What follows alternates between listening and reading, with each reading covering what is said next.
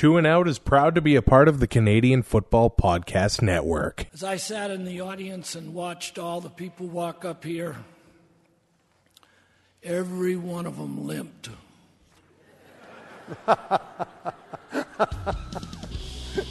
Don't let your children grow up to be football players. Grab some poutine and a double double. It's time for the Two and Out CFL podcast. Every week, John Fraser. I'm actually part Canadian, no doute about it. Who wants to draft me? Love me a rouge. and Travis Kura. Man, if they go with Sunseri over Brett Smith, then nothing has changed in Saskatchewan. We'll deliver news and fantasy analysis from the Canadian Football League and nonsense. Uh, what do you call it? You're supposed to do the thing where you talk and you pretend like you're like in- interested in the thing, but you just The need interview. the money. Yeah, yeah, yeah. The the interblue. Can't forget the nonsense. I thought you should know I ate two carrot muffins as you were drunk, Jim Barker. Ready, set, Welcome to episode 67 of the Two and Out CFL podcast. I'd love to tell you Fraser and Kura, but uh, not today. I guess he's got a uh, throat infection. That's what he tells me. So Empire Andrew from the Eskimo Empire podcast joins me. How you doing, Andrew? Hey, hey, Travis, I'm doing really well. And I mean, uh, let, this is probably a good thing anyway. I mean, it's preseason. You Yeah. want to test your backups early. Yeah. And uh, then you can actually make a decision as the coach which one gets cut. I understand. It's great. Now, this is the part where I was going to tell you how big of a giant piece of unreliable monkey John Fraser is. but we, got some sad news earlier today in the Canadian Football League. We lost Don Matthews at the age of 77. Yeah, it's a it's a heartbreaker for us fans that have been around for a long time, and so many of us knew him as the, the coach of our team in some form or another. And I think he had such an effect across the entire league, both on players and coaches, and uh, you know people who are still involved in the game now. So, uh, just a, a, a huge loss of, of a brilliant football mind. 10 Grey Cup wins, including five with your team as a defensive coordinator, Yep, nine appearances as a head coach. and five and four in those. Yeah. Five time coach of the year, 231 career wins, second only to Wally Buono. The Don uh, passed away uh, today. And uh, I mean, there's only one word to describe him legend. Absolutely, that is the best word to describe him, and uh, and you know he will. You know he's been away from football for a few years, but I mean his effect is still there, and uh, and he will definitely be missed. That is for sure. And of course, he was a Hall of Famer in 2011, uh, and one of the most colorful personalities I think we'd ever seen. What was his uh, famous quote? Uh, Football is not a democracy; it's a dictatorship, and I'm the head dick. Yep, yeah, that's uh, about how it goes. And uh, I mean, he's a personality, and I think there were people who really did, you know, uh, you know, kind of butt heads with him. Of Right, course, of course. But fact of the matter was, is that if you wanted a guy who knew about defense and about how to set up a defense, I mean. He was the guru, right? Like Yeah. you, you, there's there's nobody else you would go to if you could go to him, you'd go to him. So, uh, and I, I so I, I still think that there are going to be people who are going to be playing that system for years and years to come. And you know who he reminds me of, and I bet you guess where I'm going with this. I have a general idea. Yes, He reminds me of Chris Jones. he sure does. And yes, he was the guy that brought Jones into the league 17 years ago. And uh, I guess Jones talked about him on the sports cage earlier today with Rod and Luke and uh, got a bit choked up today. So I, I see Don Matthews a lot in uh, Chris Jones. And you know what? I hope that Jones can have the same success, long term success in Saskatchewan as uh, Matthews had all across this great league. I I hope that he has success. Can I just hold back, like hopefully for somewhere else? Is that is that all right at this moment? I'm still bitter. I'm sorry. I need to get over it. I understand, but I'm still a little bitter. So we didn't get our asses kicked enough last year for you. Like, how many more losses does it take? Well, I mean, one more season of bad would be fine by me. Just, I, it, he just needs to. Yeah, he needs to be taught a lesson. I'm I'm perfectly fine with how it's going at this moment. That's horrible. Oh, I'll stop. We're busy today, lots to talk about, and we're also going to be joined uh, by Jeannine, uh, formerly of the Bleed Red Blacks podcast. Now she's the Our Nation representative in the Grey Cup Festival Committee, so it's really awesome to have her on that, and she's going to be, I guess, the fans' voice to the rest of the committee. I think a really cool idea that they come up with, so let's get right to it.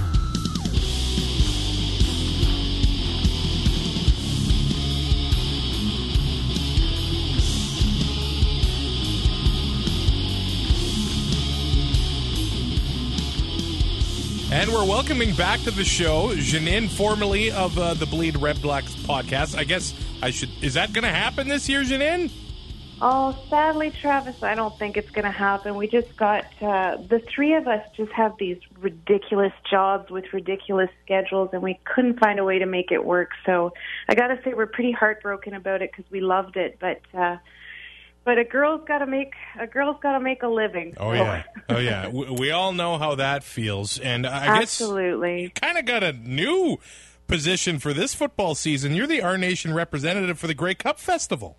Yeah, that's right. It's uh, it's a pretty exciting new position. So I guess first of all, let, let's talk about the off season, which I'm sure you're just so eager to talk about because it's your first off season as a Grey Cup champion. How did it feel? I'm sure you've been on cloud nine since November. Oh, geez, like it, it was just it was just unbelievable. And I was telling Andrew the other night, um, it was such a roller coaster of emotion, up and down and up and down. Yeah. And uh, the game itself was just it was such an incredible feeling to see Ottawa bring home a Grey Cup after, you know, all the ups and downs that this franchise has had, and it had been 40 years since we'd had uh, since we'd had any kind of real measurable success in football. So, um, and we didn't get a chance to talk too much about it last uh, last time we chatted, Andrew. But the parade, the Grey Cup parade that was held Nice. here after the team got back, the whole city just was mobilized and rallied around it, and it's been such a great such a great feeling to have a viable uh, team back in Ottawa that is really giving back to the community and producing results for the fan base. So it's just been an incredible run. I, I didn't actually get to ask you on Monday. Um, wh- have you had a chance to actually get a get a picture or get around the Grey Cup uh, since the win? I haven't What? gotten near the Grey Cup since the win. But you want to hear a funny story? So I study. I'm studying Italian. Um, just for something interesting Ooh. and different to do, I decided to pick up another language. And Ettore Lattanzio on the Red Blacks is Wow. Italian. He's Italian Canadian, but he is taking lessons from the same from the same woman as I do. But he takes them privately whenever he's whenever he's got time. And all of the players got to have the Grey Cup for a couple of days. Yeah. He ended up with the Grey Cup the day that he had an Italian lesson with Stefania. And he brought the cup to her house because he knew that she had a student, me, who was crazy about football. so my Italian teacher who knows nothing about the CFL has like has had the Grey Cup in her house and took like 73 pictures of it and texted them to me. Oh, purely for jealousy reasons. like seriously.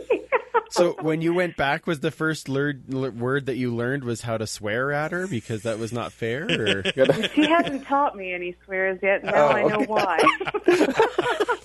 yeah, and I don't want to make you feel jealous, but one day at work, the Grey Cup just came in, and know. that was a. Shows up everywhere. I was like, wow, this thing really uh, gets around. So it was really cool to see the Grey Cup. Uh, I, I really hope that you. Well, I guess the off season's pretty much over, but I'm sure you'll have more opportunities as uh, the Our Nation representative for the Grey Cup Festival. I hope so, and I and I can say that I got to when the when the float with uh, with the receivers went by. Right. Uh, one of the guys was holding the Grey Cup out for the crowd to touch, so I did get to touch the Grey Cup when it was you know hot off hot off the plane. from Nice. Toronto, so. Nice. I got to ask, how was the weather for that festival or that uh, parade? Because in 2013, when the Riders won, it was about minus 30 for the victory parade, and I froze my ass off. yeah, well, I remember that Grey Cup festival because it was a Yeah. cold one. Um, Game but day was it, It was good, but- actually rainy and windy um, Yeah. that day for the parade, and um, it was like freeze at that time of year in Ottawa. It's freezing rain, so it just it just so happened that a ton of schools, uh, like the school buses, didn't run that morning. Um, because of the freezing rain. Wow. So, you know what that ended up doing is all those parents that were stuck at home with their kids all day just brought their kids out to the parade. So Oh, it was cool. cold and miserable, but the crowd was fantastic. I, I guess I got to ask, how is the the team looking? Because obviously Chris Williams is gone, but they, they won the mm-hmm. Grey Cup without him. Henry is gone, and it seems like it's going to be a seamless transi- tr- transition because Harris looked great when he played last year, and they've also. Uh, pillaged uh, the Argos of their talent. well, why not? You know, everybody pillaged us. Why not return the favor? Um, you know, I, I don't know what you're talking about. We're we're just sitting over here by ourselves. Yeah, you never, you never mind back office. but I know. Yeah. those Eskimos, I tell you. No, you know, I think um, for me, what worried me the most immediately um, when you started to see some names drop off, um, I was I was really really quite heartbroken to see particularly Ernest Jackson go. Um, I had a pretty pretty big soft spot for uh, for EJack, and of course Chris Williams as well was um, was really hard to see those guys go. But I wasn't as worried about the receiving core as I was about the secondary in particular. Like we took, you know, lost Forrest Hightower, we lost Abdul Kanneh. Um, we lost quite a few, uh, quite a few of our, our stars, and I think a lot of us in Ottawa were really worried about how are we going to fill the holes uh, on the defense. And I, you know, I have to say, based on I haven't had a chance to take in any training camp, but based on what I saw in the first off-season game, uh, they seem to be doing all right, and we've made some uh, we've made some interesting pickups. Of course, we got AJ Jefferson, which uh, he's a pretty great player. So speaking of pillaging from Toronto, um, you know we've gotten a few uh, a few really key players to fill some of those holes. Um, and so I think we're feeling we're still feeling pretty optimistic. We've got a really great coaching staff here in Ottawa. Um, there's a really great. I think if you ask some of the players that um, have now come to Ottawa for the first time or those that have left, like Ernest Jackson and Chris Williams. Everyone talks about the real family feel in that dressing room. So I think the key is just for these new new guys to gel with this Red black family, and uh, we're going to see some good football in Ottawa this year. I look at the roster, and there's about 18 DBs still there. Yeah, I know. I know.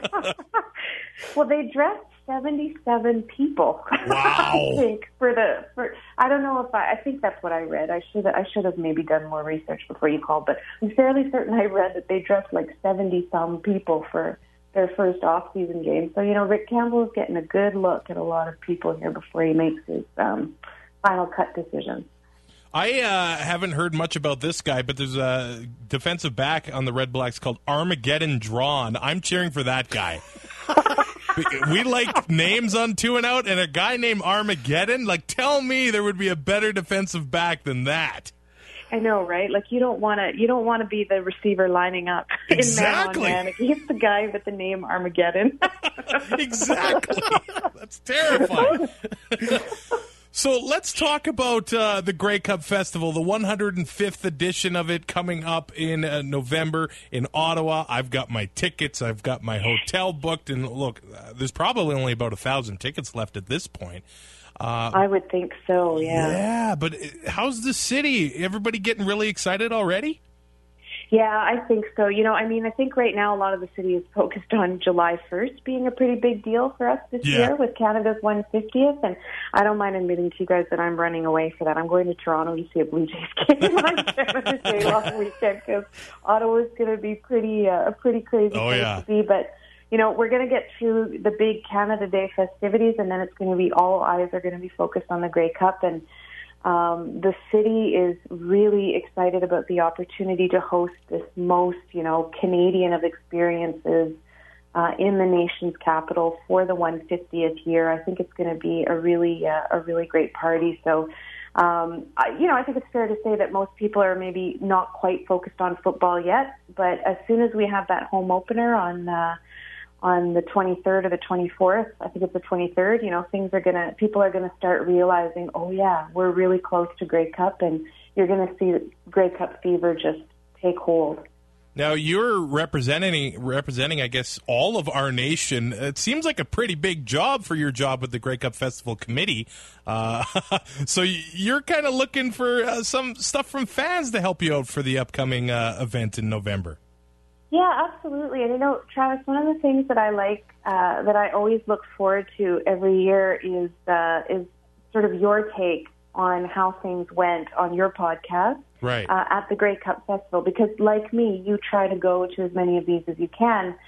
Um, and my goal this year is to make sure that you have a great time and give us a great review because I know you have. You know, You know you have some things that you saw in Toronto and in Winnipeg that maybe weren't working out all that well from a fan perspective. And that's really precisely why I'm there is to make sure that that fan perspective from the people like you and me who go year in and year out and who just love this festival and love love this game, make sure that we don't leave Ottawa with a feeling that, oh, you know, that was okay, but it could have been so much better if. So I really want to hear from people like you who've seen the things that work and more importantly, who've seen the things that don't work. Um, because that's my job is to bring that to the table and make sure that we don't, uh, you know, we don't repeat some of the some of the mistakes that may have been made in previous festivals. I think if you just make sure that when he has a ticket that it actually is a seat, then I think he'll be happy right from there. I, w- I was just Yeah. going to say, if my seat exists, that's a good start. I still can't believe that story. I still can't believe that you had a non-seat seat. it was a pillar. I mean, I could try to sit on it, but They just really wanted you to be king of the castle, Travis. Yeah. And then last year, I I, I, I drank and I Kijiji'd and probably shouldn't have done it. So yeah, no drinking Kijiji. so I'm on a I'm on a two game losing streak here, and I, I really appreciate you looking out for me. Uh, well, I think actually, Travis, one of the things that you'll you'll love about this Grey Cup Festival is um, Lansdowne as a site uh, where TD Place is. is a, it's a pretty great sort of urban, um, like it's an urban oasis. There's all these great restaurants. There's of course the stadium. There's a hockey arena. There's a horticultural building that gets turned in. Like when the Brier was in Ottawa, that was where the Brier Patch was. Right. Um, you know, there's like there's a whole bunch of great locations, and almost in every part of the festival will be held on the grounds of Lansdowne. There's going to be a few events here and there uh, that aren't going to be able to be accommodated at Lansdowne, like things like the Players Awards would have to be, you know, at, at one of the bigger sort of convention center type Yeah. places downtown. A, a team here or there may decide to have its team party at a at a hotel where they're staying, but for the most part, everything's going to be contained. So fans aren't going to have to figure out where do I go next. Yeah. It's all going to be there, and I think that's going to be a real treat for fans this year. Yeah, that, that that map. I think we've all seen it uh, floating around of uh, Lansdowne for the Grey Cup Festival. It's already out, and it it looks like it's going to be an absolutely incredible time. Now, you sent a note out saying uh, two weeks. I guess on June 28th is 150 days out from the Grey Cup, and there's going to be a cool event Exciting. happening uh, in Ottawa that day. Yeah, so um, there's uh, OSEG is planning to uh, to sort of bring together uh, to bring together some people at Lansdowne to uh, unveil some of the plans for Grey Cup. So I'm not going to steal anybody's thunder, Okay. uh, but I want it, I want everybody to sort of keep their eyes open for June 28th because that's when we're going to start having a bit more detail come out uh, about uh, what's going to happen at Grey Cup, and it'll it'll uh, start getting people really excited and uh, really looking forward to spending November with us. Now I know OSEG is kind of looking for stories from people that have been to you know 400 Grey Cups, and uh, you're looking for obviously ideas and how the festival can be the best it can be. Where can we find you to get this stuff to you? Well, I, I hope everybody uh, I hope everybody knows me well enough on Twitter. I'm the person that talks about pretty much just Bruce Springsteen and the CFL, but that's the best place to find me. It's at Ottawa J, and that's J A Y. Uh, and you can send me a tweet. You can uh, send me a direct message on Twitter. Um, and I really look forward to hearing suggestions, stories, um, just any any ideas that you have to showcase what is the best about uh, about the Canadian experience that is the CFL, and uh, anything that you want to share about how to make this 105th Grey Cup Festival just a really outstanding experience. One last question. You're a North Sider, aren't you? I am a North Sider. Now, where are your tickets during Grey Cup? I'm a, I'm a South Sider, so I guess I got to end this interview. There's going to be too. Wait. back and forth. It's not terribly original. You guys are going to say North Side sucks, and we're going to say South Side sucks. And at the end of the day, here's here's the thing about the North Side. When it rains or when it snows, I've got a hood. I've got a roof over my head. So you're going to want to be on the north side if it's a snow bowl. I'm just saying. okay. I'm crossing my fingers for some good weather that day. That's right. Uh, Me too. Yeah, I mean, don't I? I really have. Uh, surprisingly, I'm not really a fan of snow angels, so I would really be happy if it was nicer that day. we like snow angels here. You know that, right, Andrew? I was. I'm well aware. Well aware. We like that that Greg Ellingson and his, Oh. his surf his surf guy look who makes snow angels for us. Oh, I forgot end about zone. that awkward uh, little uh, interaction there with the Snow Bowl back in, I guess, last November, Edmonton and Ottawa. That's right. Uh, you know what? Hey, he was celebrating. That's okay. I thought it was a. I thought it was a funny celebration. Good for him. No, it was fun. It was it was actually I have say it was kind of a fun game to be at just because of how you know how Canadian is it to be in a frickin' blizzard.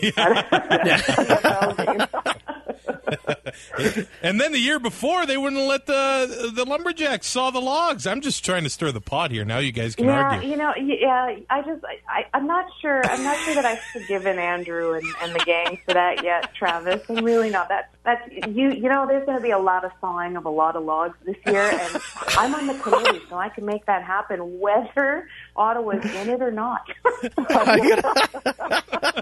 I, I just want to be on record is that I had no part in that decision. No, I'm, not saying it was a bad decision. I'm just saying I had no part oh, of it. Oh, really? There we go. Yeah, I got. it. Awesome, Jeannine. Thanks for coming on the show today. Thank you guys. I love I, I love chatting with you guys and uh, thank you so much for having me on and I promise to keep you all posted as we get more and more information about the festival. In the huddle with Fraser and Kura on the Two and Out podcast. Thanks again to Jeannine for joining us today. Let's let's get to the uh, rest of the news uh, from the past week. I guess I want to start with this. I thought it was really cool. There was a lot of people complaining about it uh, on Facebook. Anyway, I, uh, I think I need to stop reading the Facebook comments on CFL and TSN's page because I just I end up leaving about 60 comments to all of the jackasses that are on there. People were mad because the CFL is doing a nationwide I guess basically a scavenger hunt to win tickets to the Grey Cup uh, coming up in November in Ottawa, and Yes. people were complaining that they're only doing it in CFL cities. Do, do, do people realize Wow. how big this country is? Let's go uh, prop Max up in the Northwest Territories in the Great Canadian Shield and see if anybody go finds him. Like, come on. I don't, I don't know what you expected, but yesterday they were in Edmonton.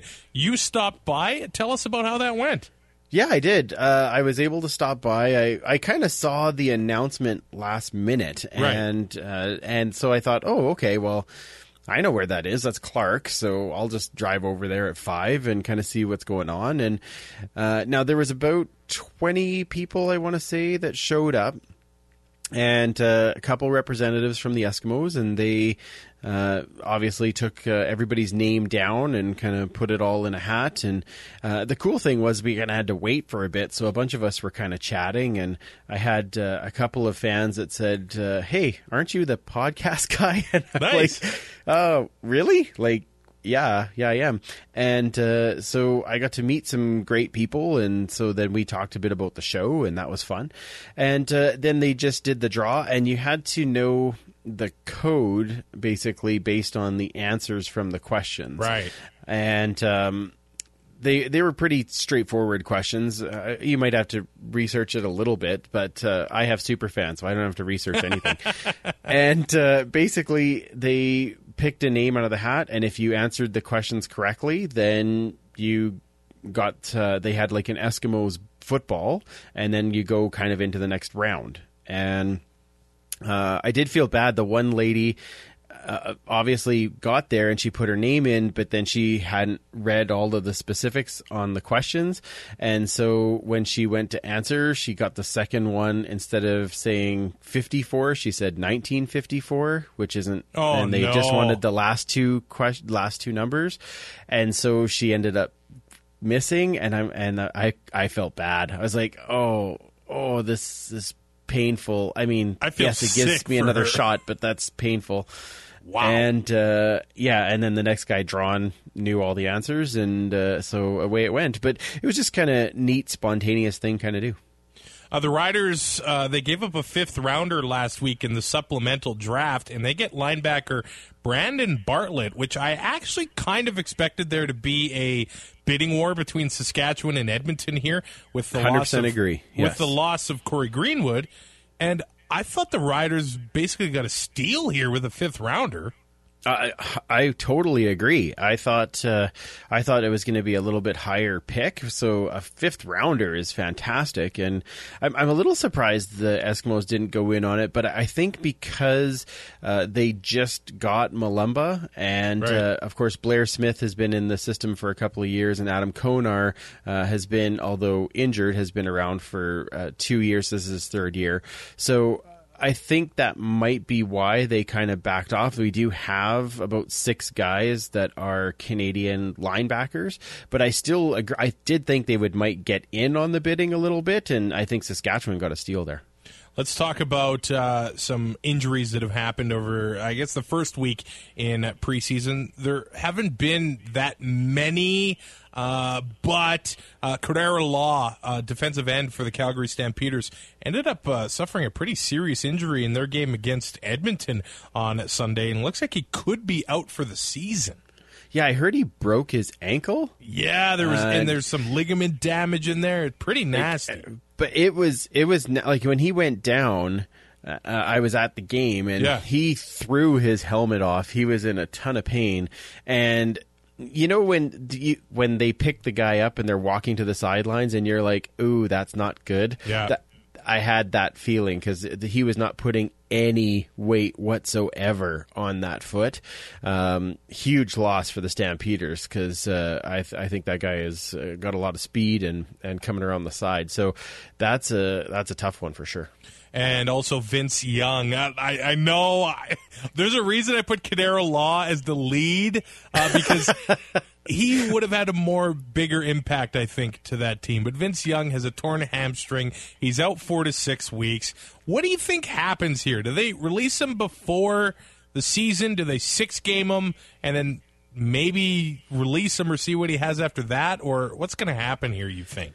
Well, I think they're going to six game him, and then it'll be interesting to see though whether or not he stays If he with- wants for- to. Do, you- do you know what I mean? If he wants it, or whether he just decides, well, no, I'm done, and I'm going back to my my really cushy job down in Texas. Um, I, I think it'll be interesting, but I think the, from the rider standpoint, I believe they would put him on the six game have him practicing a bit in those in that last week of the of the six uh, the six weeks, and then w another week of practice, and then they would probably decide from there. They get some time to look at some of these other younger guys. Do we want to actually put Vince Young on the roster, or then after the, he comes off the six game, does he get released? But I, I have a feeling it kind of works that he's in the middle there. I actually wonder if the the poor performance from Bryan Bennett during the preseason game, he had three fumbles, maybe Yeah. have uh, extended the life of Vince Young and the team a little bit longer because there was high hopes for Bennett, and he's been having, Yeah. from all accounts, a pretty good camp. But he really struggled against Winnipeg, and maybe that is Vince Young's saving grace so far to stay on the team. I also wonder if Jones is just too proud to just cut bait yet because. From reports, because he got him up here. He got him up here, right? I think I, I could see. I hadn't even thought of that angle before, but I could see where you would think that. Because the reports are that he reached out to VY and he- Vince had never even kind of thought about making a comeback. Wow, yeah, and uh, eh, maybe it's like one of those things, like when you know Chris Jones was signing all of the Eskimos away last year. He he did it because he could, and that's the same kind of thing with Vince Young. Well, I'm, I'm going to keep him here because I can, because I got him here, right? Yeah. But I again, I, I just kind of didn't look at that angle. I was looking more at what what does Vince Young want at this point? Yeah. I, that I think that's where the deciding factor is. I think the Riders will be happy at this particular moment to put him on the sixth game, but does Young want to hang around for six weeks in rehab in Regina and then with the opportunity to be a backup? Does he want that? It's kind of hard to say, right? I find it interesting that he went to Toronto for the MRI. Uh, I, Oh, I didn't even know that. apparently, it happened in Toronto, and I mean, I don't know what that means, but maybe he will be sticking around in Canada for a little while longer. Uh, it's entirely possible. Yeah, I guess. Speaking of some former NFL quarterbacks, uh, the Montreal Alouettes ended up working out Josh Freeman, who used to play for the Tampa Bay Buccaneers. I think he was a first round draft pick, and uh, uh, from all accounts, they say he had a pretty darn strong arm uh, when they worked him out. So we'll see what happens there. Let's go back to Edmonton because there was a lot of hope that Aston Whiteside would really help out that uh, defensive line, but now he gets released, but he didn't even make it to camp. Yeah, no, he could never get here. I guess there's a lot of passport issues. Now, that's what the story is. Yeah, that's I don't think it takes this long to uh, fix a passport issue, so something else isn't quite uh, running the right way there, shall we put it that way? And uh, yeah, so now he's released. Uh, it's too bad. I was looking forward to seeing him here and in a rotation Yeah. uh, between you know Philip Hunt, Odell. Marcus Howard and Aston Whiteside. That, that I was hoping that those four would be rotating uh, and kind of spelling each other off and, and continuing with a, a higher pressure up front. But uh, hey, guess it just wasn't meant to be on that one. I also want to know uh, what your take is on the Nate Behar situation. Uh, first round draft pick. Uh, Yeah. All accounts, the most talented receiver in the draft, but his agent, Jonathan Hardaway, I believe his name is, Yeah, is playing hardball with the Eskimos, and I believe this was the same guy that was with Josiah St. John last year in the Riders. sure was, sure Uh, was. Is this guy gonna be on the team ever? Well, I can say right now, uh, we we were lucky enough to talk to Nate Behar the day after he got drafted. No, he looked like he was so excited. To Be in Absolutely, he he was. And and we talked to him. We actually did it on a on a video Skype so that we could actually see him as we're talking to him. Right. And he w- was genuinely excited, and he seemed like a really really good kid. Seemed to look like he would be you know really good in the locker room, all those kind of things. I think I, we had uh, a, a Paul on our show a couple of weeks ago, and he was talking about how he doesn't really blame the agent for trying to get the best deal for his player. Yeah. I think at this particular moment, though, we're now getting into the range of it's doing more harm than good. And he's going to, you know, start missing game checks very soon. And if he continues that way, when you know the here the Eskimos today sign another national receiver in uh, McDonald, I believe his name was that Yeah. he was with uh, Ottawa, and great big like six five, two hundred and twenty pound receiver. um, that's a national. So we're starting to fill up on that side. Wh- where's Behar's spot going to be if he decides, okay, now I want, I'm ready to sign, and uh, that that worries me because I, like I said, I thought he was a great talent. I was very excited for him to be part of the team, and I'm just not sure where that's going to fit now. And if I don't think the deal gets any better at this point, do you know what I mean? Yeah, I, I heard uh, Dave Campbell talking after the game on Sunday that basically they had uh, demanded first overall money and then demanded second overall money, which Yes. doesn't make sense. You're, you're not first or second overall. Why? Why do you? Why do you get that money? It, there, there has to be a point where players say, "I just want to play ball." Well, that and and that's the part that I said on the show before was that this shouldn't be this difficult. You've got a team that drafts you high. They obviously want you on the team. They do want to pay you for the place that they drafted you. Yeah. You've got a player who's worked really, really, really hard to get to the point of being able to play pro ball. I can't imagine he's sitting and going, "Yeah, that's all right. I can wait it out." like what? What else is he going to do? He can't go back to school at this point. So, I, I, I think at some point you'd kind of want to do the thing that you were planning on doing and getting paid for. So, it, it it shouldn't be this difficult and and unfortunately what ends up in the middle there is the agent and I I get that he's trying to make the best deal for his client. I totally get that. On the other hand, there does come a point where you've got to you have to sit down with your client and go, "Okay, well, where are we going to get to because this is going to start to affect his long term maybe not long term career but it is going to affect his career what if he ends up sitting out until labor day as an example like what, Well, you end what up benefit screwing- does that do to him You end up screwing an entire season.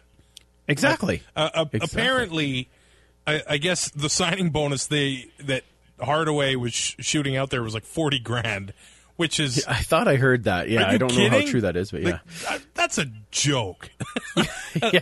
So Josiah St. John last year ends up signing on June 30th, but you miss all of training camp. You've been playing NCAA football, so you're not used to the Canadian game. You end Yeah. up being on the practice roster, not getting game checks.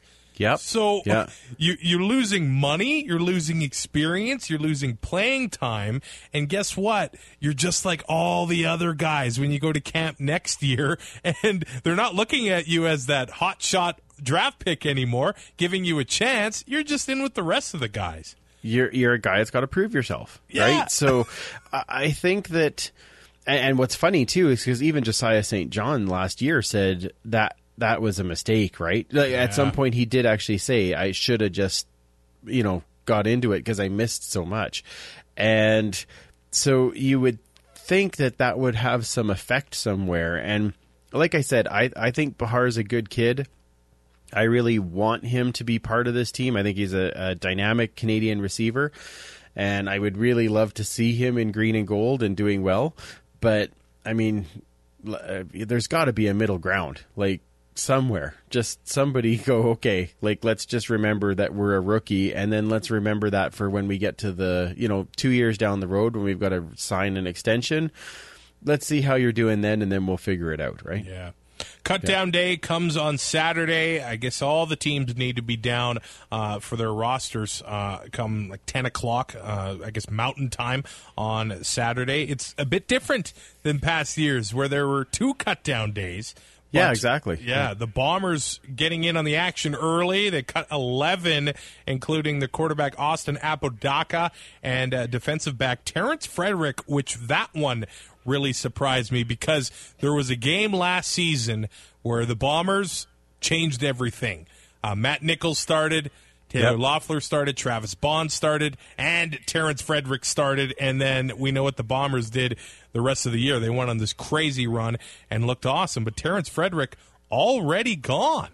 That that one did surprise me. That's the big name, right? And the funny thing is, I think this year you're going to see that with. I, you usually see it with every team, but I think we might see some bigger names this year than we are expecting. And uh, I honestly am a little bit surprised. We're recording here on Wednesday night that the Eskimos didn't make a couple of cuts prior to the Winnipeg game, uh, especially after seeing that Calgary game. But I think, yeah, it's going to be very interesting on Saturday. I think there's going to be a lot of us on Twitter going, "What the hell just yeah. happened? Really?"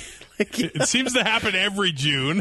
exactly. yeah. Is the... it June yet? What do you mean that guy's yeah. not on my team? What the hell? Yeah, it's everything at once, right? well, in the past, it's been. Uh, you have that cut down day, and then your starters get more and more reps in the second preseason game.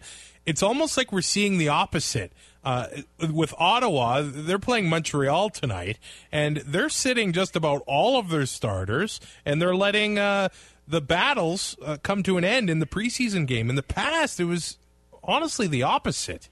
Oh, I know. Yeah, and Eskimos are doing the exact same thing, right? Yeah. On the in I think what seems to be happening though is that a lot of the teams are playing their veteran guys when they're playing at home and they're playing their their rookie guys when they're playing away. Um, now, the only team that didn't that did that opposite is Calgary, but Calgary's following yeah. what you were saying, which is they usually have more of the younger guys in the first game and more of the vets in the second game.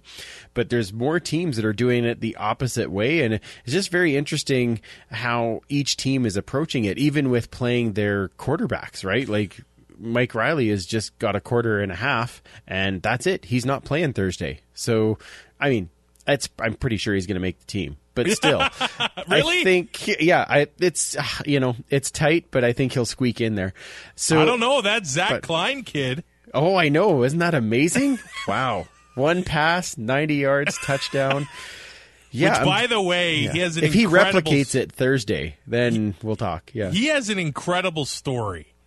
He, he does. I don't know if you've read up, but in the NCAA, he had six coaches, four schools in five years, and he didn't start a game until his last year. This guy has been through a lot, and I really hope that he's able to stick with Edmonton because th- this guy clearly just wants to play. That's all he wants. Absolutely. Absolutely. And when they interviewed him after he got here, you could just hear the like the joy, the exuberance in his voice of saying, I am on a professional football team. Like he was just, he just wants to play. And uh, obviously, I granted, yes, we we have a very small sample size of one throw, but he is. Uh, he, he's excited. I mean, that celebration after the touchdown was classic, and it was. you you want a guy like that on your team. You can just tell the the love of the game is there, right? Let's talk about uh, some fantasy. Time for the fantasy expose on the Two and Out podcast. Uh, I don't know if you got the email here as a season ticket holder, but DraftKings has uh, extended their partnership with the CFL, and they're having a free contest exclusive for CFL season ticket holders to open the season. So uh, you enter for free on their website. First place gets a thousand big ones, and then actually Ooh. the top two thousand scores get prizes. So if you're a season ticket holder, enter and get in on that because top two thousand, I think you got some pretty good chances to get something.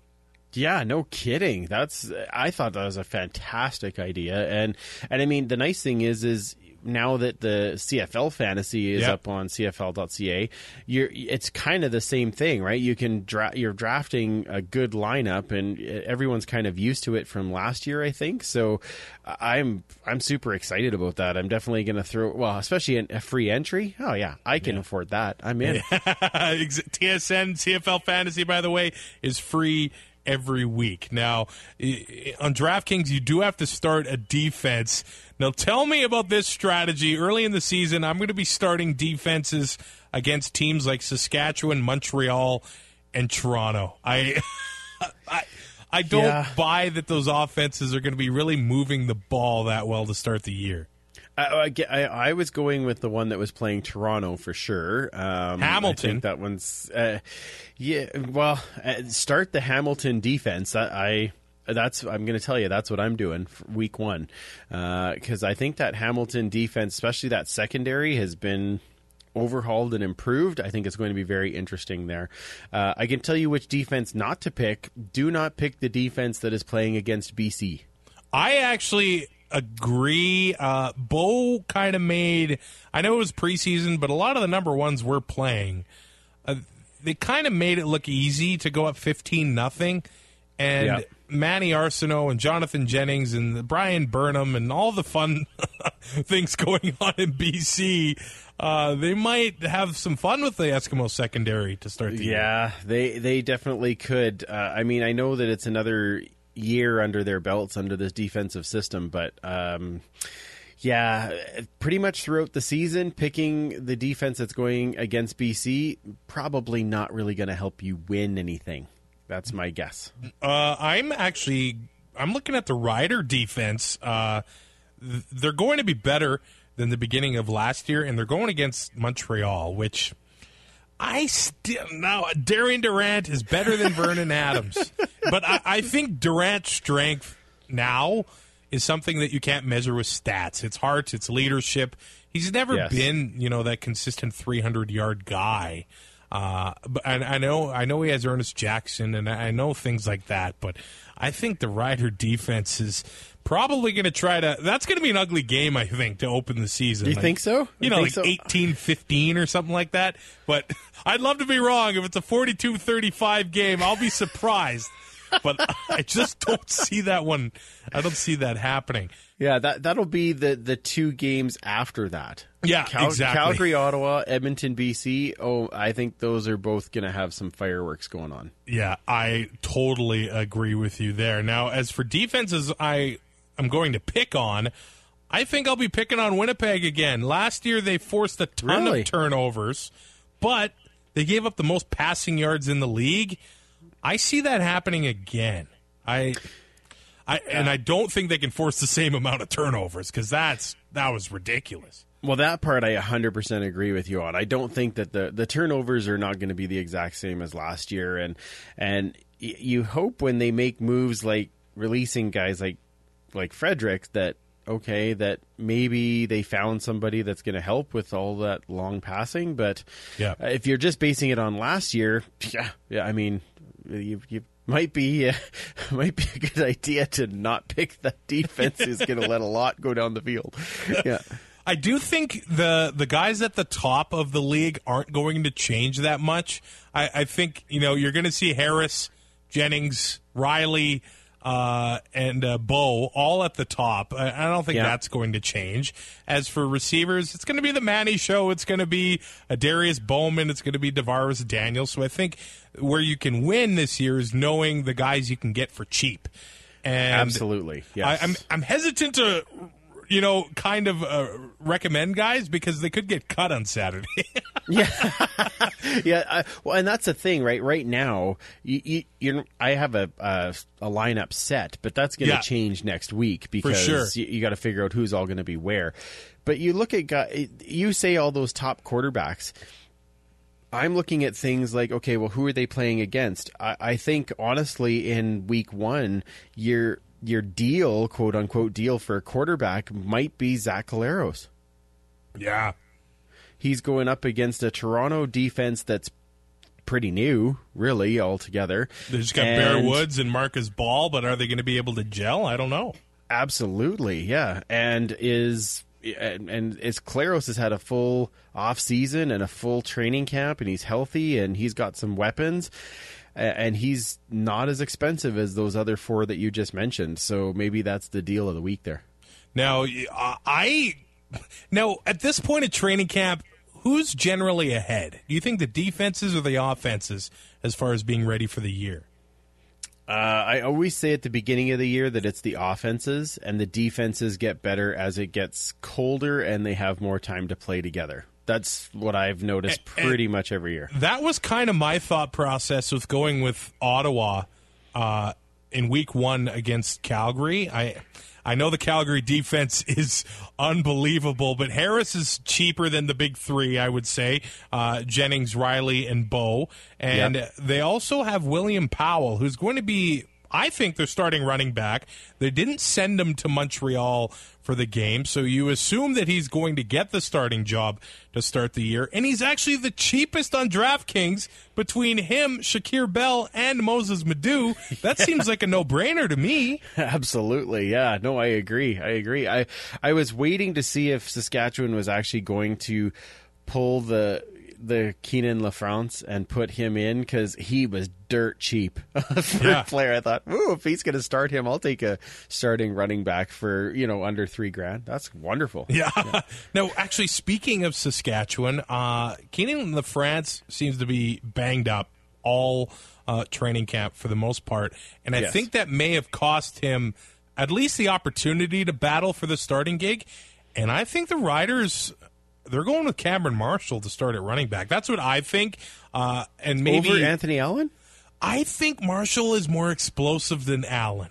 Okay. Okay. I get. Uh, I, I think he's got more speed uh, uh, right away. Allen's a good running. I think he's a great running back, and he's Yeah, absolutely. been cut and let go far too many times than I think he's deserved to be. Uh, and he showed it last year with BC. He can still, still, you know, pound the rock. But I think they go with a combination of Marshall and Allen. I don't know if they'll both be on the game day roster, of course.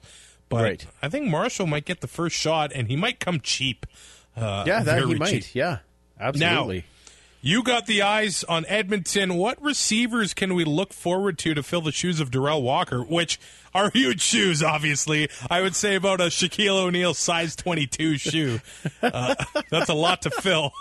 it's uh, yeah. You know what though? Uh, um and i think sunday kind of showed this as well. I, I I hate to say it but i'm not really worried. Like Wow. at at receiver we have a very very good stock of receivers. And i think I, I mean, I don't think it'll come as a big surprise. Brandon Zylstra is going to be a good pickup for a receiver. Now, he's not going to come super cheap, but uh, he'll be in that mid range kind of guy. Yeah. Uh, but he was showing on Sunday. I mean, you put up a. a 50-50 ball it might be a 60-40 ball for the defense and he finds a way to catch it like it's crazy so i would uh, i would definitely put him on the list uh, we don't know if he's going to make the team as of yet but bryant mitchell is going to be a cheap option for a guy that will catch anything that comes close to him, and he's going to be that deep threat uh, for touchdowns. So I would definitely look at him. And the last one, uh, just a name out of the blue, but uh, and of course he was on the other end of that uh, ninety-yard pass that we were talking about Yeah. earlier, but. Duke Williams or Daquille Williams, uh, if he makes this team and is able to play in the roster, and he is making a name for himself here because he is a giant receiver uh, that can run people over, and uh, I have a feeling that he is on the verge of uh, breaking out as well. So. Lots of American talented receivers there. I, I, I, receiver is kind of like the, the least of my concerns on this team at this particular moment. He reminds me a bit in uh, size wise as Tori Gurley. Like he is big, but Uh-huh. he's but he's like a combination of Tori Gurley and Nick Lewis because Yeah. that that's what somebody was saying to me at training camp. He's like, "Is that like our you know our 23 year old Nick Lewis where he's just right. Great big shoulders and a couple of times he caught the ball and just ran through a guy like just."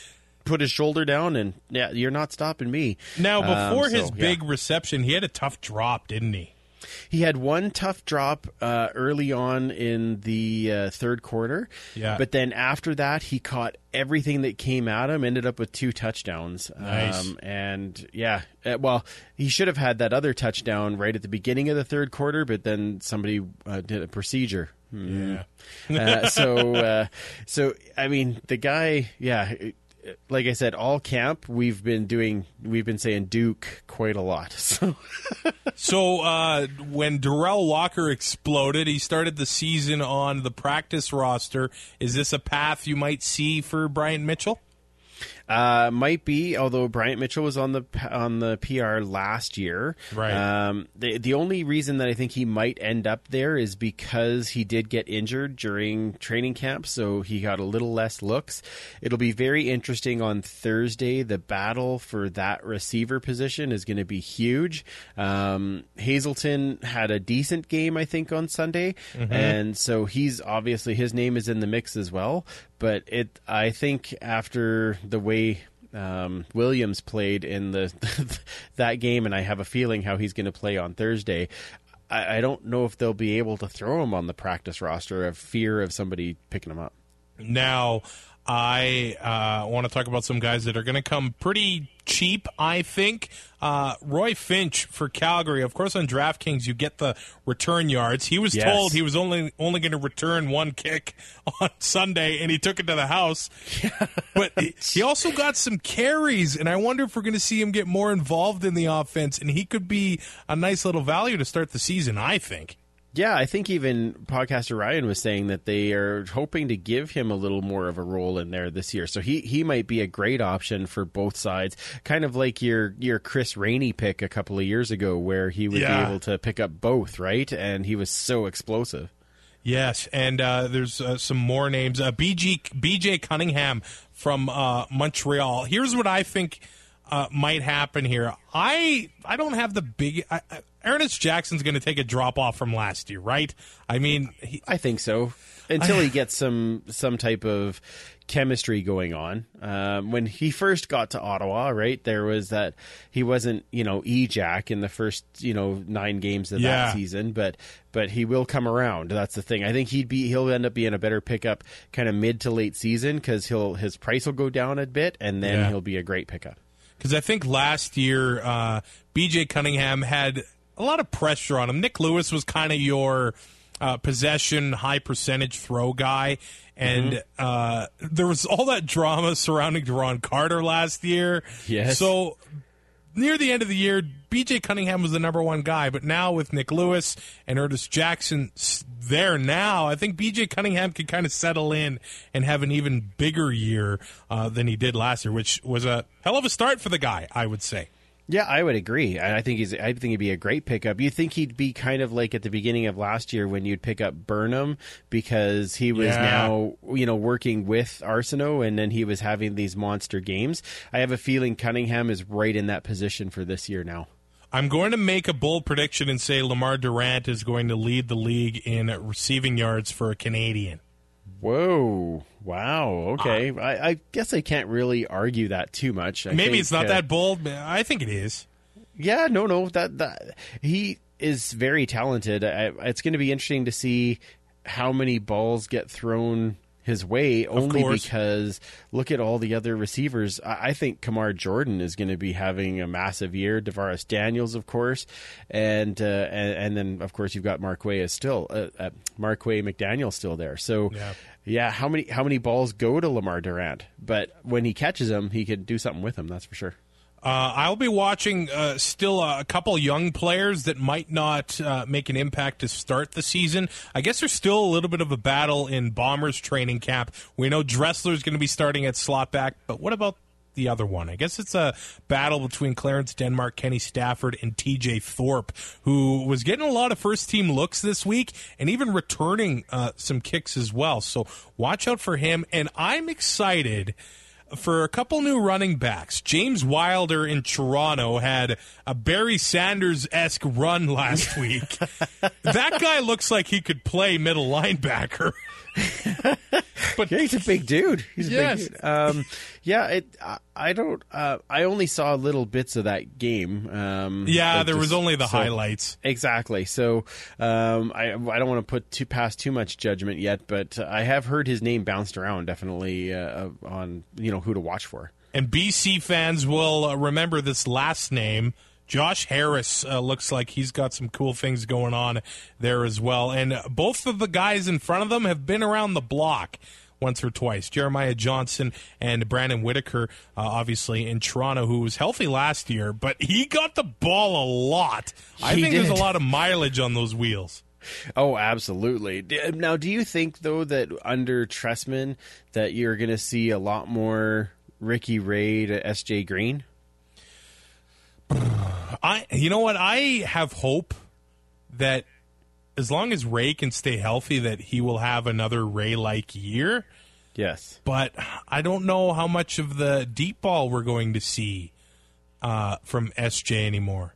Probably not a whole lot, but I, I because SJ was so good at that, like you know that 15 20 Yeah, yard for sure. cut and then take it down the rest of the field um, i just to me i think that that could be a very interesting thing to watch as the season goes as, as it gets started Yeah, I wouldn't be shocked if they turn into a dangerous combo, but I'm also not banking on it. You know what I mean? yeah exactly i'm just thinking take a little bit of the pressure off whitaker and actually Yeah. be throwing it to some of these other guys that that's that's just what i'm i i, I wonder if there'll be a, a bit more balance there and i'm wondering if under trestman they find a way to make that offensive line a little more like they had in montreal before and that way then ricky's not getting killed every time he says hut Yeah. so that would be a good thing yeah He's taken some nasty hits, and I guess Whitaker almost became his safety blanket. You know, just Yeah, it's true. throw it to me.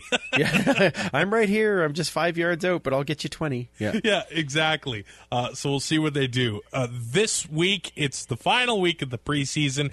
Uh, next Thursday, the season is here. I, oh my I'm so exciting I'm sweating, but for completely different reasons than last week. Thank Uh, goodness. If we had talked about that, I would. I might have to just call it a day. Yeah.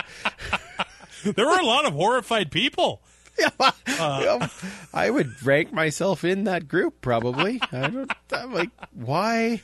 I mean, you did hear it in your voice. You're having a rough go, but Yeah, I was. I believe that was a stipulation though of me coming on tonight. As long as there's no get your sweat talk, then I'm happy to be on. well, you ruined it. of course. There we go. Uh, now, if the if the regular season mirrors the preseason, we're in for a crazy year. No games have been decided by more than five points so far. Uh, so that is pretty. Even for preseason, the games have been fun. That Edmonton Calgary game, I love Jason Maas saying, "Ah, screw it, let's uh, let's go for the win at the end of the game." So the I pre- loved it. I Yeah. loved it. I mean, why not? It's not- Exactly. it's you either you kick it and you tie. Who cares? How many times do you get a chance to try and practice going for two? That, there's the time. Like Yeah. I mean, if you get it, the the the home crowd's happy and everybody goes crazy. If you don't get it, well, then you can practice an onside kick. Well, this is not a bad thing. Like Absolutely. it's preseason; it means nothing. Like that's the time to do it. Uh, so we got four games left: Ottawa, Montreal, Edmonton, Winnipeg, Toronto, Hamilton, uh, Saskatchewan, BC, and then the games count. So Oh, then it gets super exciting, and uh, I mean, when when you realize that you're, you know, a week away from real football, oh, it's just that it's, it's like Christmas is coming. It's so Yes. exciting. Yes, Yes. I do want to recommend uh, Around the Table with Rod Smith. Last week, he talked to general managers Marcel Desjardins, uh, Kyle Walters, and Chris Jones. It was a really cool watch. And uh, this week, I think it's going to air before the Red Blacks and Alouettes game. Make sure you uh, PVR that if you if you miss uh, the first airing of it. But I think Ricky Ray is going to be joining a couple coaches on there, which Ray might as well be a coach. I might think. as well. uh, so it's a really cool watch if you haven't checked it. And I know on Tuesday TSN's got the big ones going on. They have they actually have a half an hour fantasy preview to watch there. They have uh, the the season preview that's an hour long. There's a lot going on and a lot to get excited about for the next uh, next season, which starts next week. Uh, Andrew Eskimo Empire podcast. Thanks for joining me today. Where can we find you? Absolutely. Uh, thank you for having me. As always, it's so much fun to uh, chat football with you. Uh, you can find us at Esk Empire Pod on Twitter. You can find us, uh, of course, on all of the uh, ways that you get your podcasts uh, iTunes, Google Play, Stitcher Radio, SoundCloud, all those things. And you can find me at Free Policious. You can follow me there and, and chirp me about me being middle of the pack in fantasy. and I guess the Esks home opener comes uh, on June 30th against Montreal. Uh, are you going to be set up for the tailgate again? Absolutely. The tailgate will run all season. Uh, we open usually two to two and a half hours before game time. Uh, everyone is welcome to uh, come on over. We've got uh, hot dogs and hamburgers, and uh, you were able to join us here last week, and uh, it was it was a lot of fun. It's just a fun atmosphere, and we're hoping that we can grow that and get more people by and just chat some football before the big game. Yeah, my wife was giving me crap. She's like, "How much of your burgers? How much of their burgers did you eat?" Yeah. Well, That's okay. This is what we said. We, we have the donation jar. It's all good. Um, so you know, and and the thing is, is this is why this is why we wanted to start the tailgate is so that we could meet up with other podcasters. We can meet up with Yeah. fans. We can meet up with you know people from who cheer for other teams. It, it's about bringing the CFL into a community, and I think the tailgate is a huge part of that. And we obviously you know look up to our, our friends in Calgary, who uh, the Horsemen have an amazing tailgate, Yeah. and uh, we're we're hoping that you know we can just kind of bring that community feel here. And and this year it's expanded here in Edmonton, and so you know the the Eskimos and the city of Edmonton have had a chance to kind of to build on that, and I think it's just amazing, and and I think everybody that's there is having a good time, and it's it's a load of fun. The west side of Commonwealth Stadium. Make sure you hit up the Empire uh, tailgate. Spot number was it at twelve and thirteen? Mike Reilly's parking spot. That's right. We got Maas and Reilly. That's right. Nice. It's perfect. and uh, yeah, we're yeah right in the northwest corner there, right bet- right beside kind of gate five and six, and uh, we're right on the edge of the grass, so you can uh, you can see us there. And, and yeah, we we had a ton of fun. I, I hope we get more people out, and I hope you guys come back too, because uh, I love chatting with uh, with you and your wife too. Awesome, thanks, buddy. We'll uh, we'll talk to you later. Absolutely, yes. We will talk in uh, I, I believe just over a week, right? Yeah, when Fraser doesn't come back next week. Absolutely. Let me know. No, I Put might- me in, coach. Put me in. I'll, I'll run down the field pumping my wrist. Yay! It might be Fraser and I next week giving you our season predictions, and the regular season will be here. It's Travis Curris, the Two and Out CFL podcast. Like, subscribe, follow, all that good stuff at Two and Out CFL. Talk to you next week.